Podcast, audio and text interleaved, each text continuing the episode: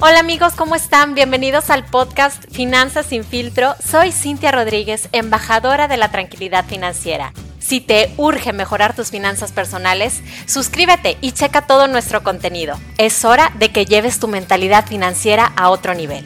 ¿Estás listo? Comenzamos.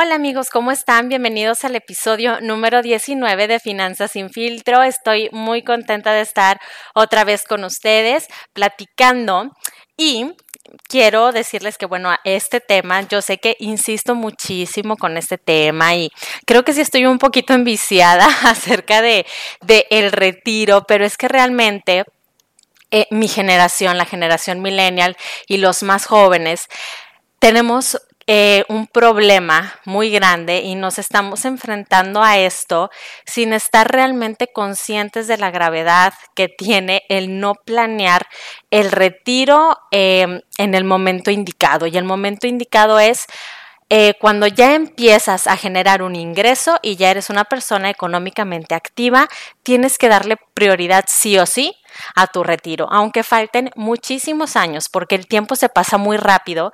Y la verdad es que yo que estoy eh, muy pendiente de todas estas noticias de, de las finanzas personales y, y, de los millennials, etcétera, eh, me llegan muchísimas noticias muy alarmantes acerca de este tema, en donde la gente, eh, los jóvenes, por más que ya sepan que es importante ahorrar, no toman la decisión de hacerlo y lo postergan y lo postergan. Entonces, sí, insistiré otra vez con este tema, me gusta mucho hablar de esto, quiero hacer conciencia, quiero que, que te concientices, que, que analices en qué situación estás tú, qué es lo que te detiene y que si tienes alguna duda, pues la saques. Tú puedes buscarme en redes sociales y podemos platicar acerca del tema. Es muy importante que cuando tengas dudas acerca de tu retiro, no te las guardes. Eh, trata de que alguien te apoye, algún asesor financiero, algún agente de seguros, eh, no por el hecho de que de que sean vendedores a lo mejor, te asustes de que te quieran vender algo a la fuerza. Acuérdate que todo, todo eso también es un, es una, es un estereotipo que tenemos las personas que vendemos seguros o que hablamos de finanzas, que las personas creen que queremos siempre vender algo y muchas veces eh, lo que queremos más que nada es asesorar, asesorar y al final tú tomarás la decisión de este, empezar un ahorro o no, o no en este momento, pero lo más importante es que no le tengas miedo al que te vaya a vender, etcétera, sino que te informes y que te genere pues confianza, obviamente. Entonces, el tema que quiero presentarles son los mitos que existen acerca del retiro. Pero número uno, primero, necesito que cierres los ojos y que te visualices. ¿Sí? En el retiro, en esta etapa, ¿qué es lo que quieres hacer? ¿Quieres estar en una playa? ¿Quieres estar viajando? ¿Vas a seguir trabajando?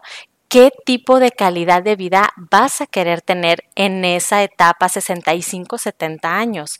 Ahora, eh, no es suficiente con imaginártelo, obviamente, pero es una parte muy, muy importante la visualización, porque dependiendo de lo que tú visualices, vamos a ver qué tipo de acciones tenemos que hacer para realmente llegar a eso que tú quieres eh, lograr. Entonces, lo, lo, que sí es muy importante es saber que entre más pronto tú comiences un ahorro o una inversión, más, eh, más capital vas a tener a la hora de retirarte y mejor va a ser tu sustento económico. Entonces, para, para, empezar, tenemos algunos este, mitos que son los más comunes a los que, bueno, yo me enfrento mucho con, la parte de los jóvenes y, se los voy a enlistar. El mito número uno que me dicen es que no van a necesitar mucho dinero cuando se retiren. Entonces, necesito que tú te preguntes más o menos cuánto dinero tiendes a gastar. ¿Ok? Eh, cuando estás trabajando o cuando tienes algún día libre, o sea, tienes que tomar en cuenta que el retiro pues se va a parecer un poquito a un fin de semana, ¿sí? En donde ya no tienes pues nada que hacer, estás de ocioso, entonces pues vas a tener que gastar, pero todavía entre más pase el tiempo, pues la, la, em, la inflación va a hacer que, que la vida pues sea parte más cara. Entonces hay estadísticas que nos dicen que una persona que se retira o que se jubila sí va a necesitar aproximadamente el 80% de su último ingreso para poder mantener su, su calidad de vida. Entonces, cuando, cuando yo les doy la noticia, digo, para la mayoría ya sabe, ¿verdad? Pero si hay algunos que están muy desinformados y les digo que la FORE solo les va a dar un 25% de ese sueldo, este, ellos dicen, ay, pues igual y alcanzará para algo. Y le digo, no, o sea, ¿cómo vas a bajar tu estilo de vida de un 100% a un 25%? Va a ser prácticamente muy difícil que tú puedas mantener eh, calidad de vida en, ese momento. Entonces es necesario hacer un ahorro y más cuando los sueños que tienen eh, para el retiro son viajar, estar haciendo hobbies, etcétera. Entonces sí es importante tomar en cuenta eso. Además de que, bueno, en esas edades las enfermedades van a estar, pues, digo, sobre todo cuando las personas no, no tienen un estilo de vida muy sano desde jóvenes, pues probablemente cuando sean mayores eh, va a haber muchas cuestiones de salud que van a tener que afrontar tengan o no tengan un seguro de gastos médicos, porque el seguro de gastos médicos, si bien va a ayudar bastante, a esas edades es más caro. Entonces, eh, o para pagar el seguro vas a necesitar dinero, o si no tienes seguro, pues todavía peor. Imagínate enfrentarte a una enfermedad sin un seguro, pues vas a necesitar muchísimo, muchísimo dinero. Y bueno, el mito número dos aquí entra, que dicen, bueno, no, es que tengo, voy a tener seguro social y pues eso va a ser suficiente para cubrir mis gastos de salud. Y realmente, bueno, definitivamente va a ser un mayor gasto ese de salud, pero el sistema social de seguridad social, em, la verdad es que no, no va a ser suficiente. Inclusive hay cosas que tienes que pagar ahí, no todo es gratuito. Y eh, aparte, bueno, siempre es mucho más recomendable tener un seguro privado para que te puedas atender en tiempo, forma y con los mejores, eh, digo, bueno, los doctores la verdad es que los del Seguro Social son buenísimos y te pueden atender eh, en privado también, pero para que tengas eh, la tecnología de un buen hospital a tu alcance sin, tener que estar en listas de espera, etcétera. Entonces, bueno, yo creo que un punto, el del seguro eh, privado de gastos médicos, es muy importante tomarlo en cuenta también. Entonces, sí vas a necesitar dinero para esta parte de la salud. El mito número tres es que primero tienen que salir de deudas antes de ahorrar para su jubilación. Y bueno, eh, definitivamente cuando tienes deudas todo se vuelve muy complicado y este sí hay que darle cierta prioridad, pero no es una excusa para no ahorrar para el retiro. De hecho es uno de los errores más grandes que puedes hacer.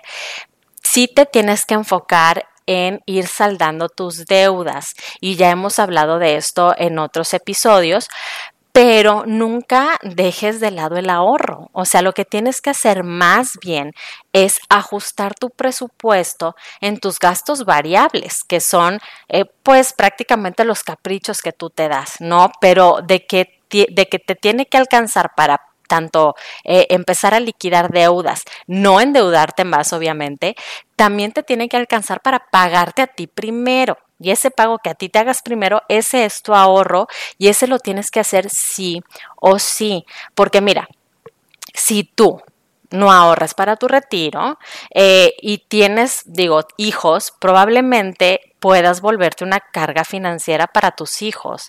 Y si eres de esos millennials que no, que la familia no, y, y, no tienes hijos, pues bueno, imagínate entonces quién se va a hacer cargo de ti. O sea, nadie tú tienes que hacerlo por ti mismo. Entonces sí es muy importante que aparte de saldar, de saldar deudas, no dejes de lado el ahorro, o sea, no te olvides porque también es una prioridad, aunque falte mucho tiempo, ¿ok? El mito número cuatro, eh, me dicen, bueno, es que si no me alcanza con el alfore, pues voy a seguir trabajando. Ok, perfecto. Hay gente que le gusta trabajar y, es totalmente válido, pero no hay una certeza de que puedas seguir trabajando. Número uno, porque ya cuando cumplimos 65 años, eh, las posibilidades de encontrar un trabajo digno bajan muchísimo, ¿ok? La otra es que... Em, a lo mejor no tienes energía o no tienes la salud para poder seguir trabajando, porque bueno, muchas veces eh, tienen, son emprendedores o tienen sus propias empresas y negocios, este, pero no necesariamente el que tú tengas un negocio quiera decir que siempre vayas a poder vivir de ese negocio. Cualquier cosa puede pasar y si tú eh, por alguna razón de salud ya no puedes trabajar es algo que tú tienes que prever y planificar desde antes. O sea, empieza a ahorrar y si tú después quieres seguir trabajando, pues sigue trabajando, pero tienes que generar un capital para poderte mantener aproximadamente 20 o 25 años y eso no se hace de la noche a la mañana.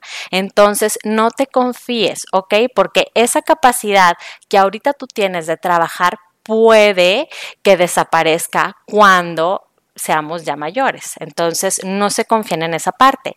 Y el mito número cinco es, es que nunca voy a a, poder ahorrar lo suficiente, porque una vez que empezamos a hacer los cálculos de cuánto vamos a ocupar, a veces los números eh, pues nos impactan y sentimos que es demasiado y, parece más como, como un sueño inalcanzable, ¿no? Ese número.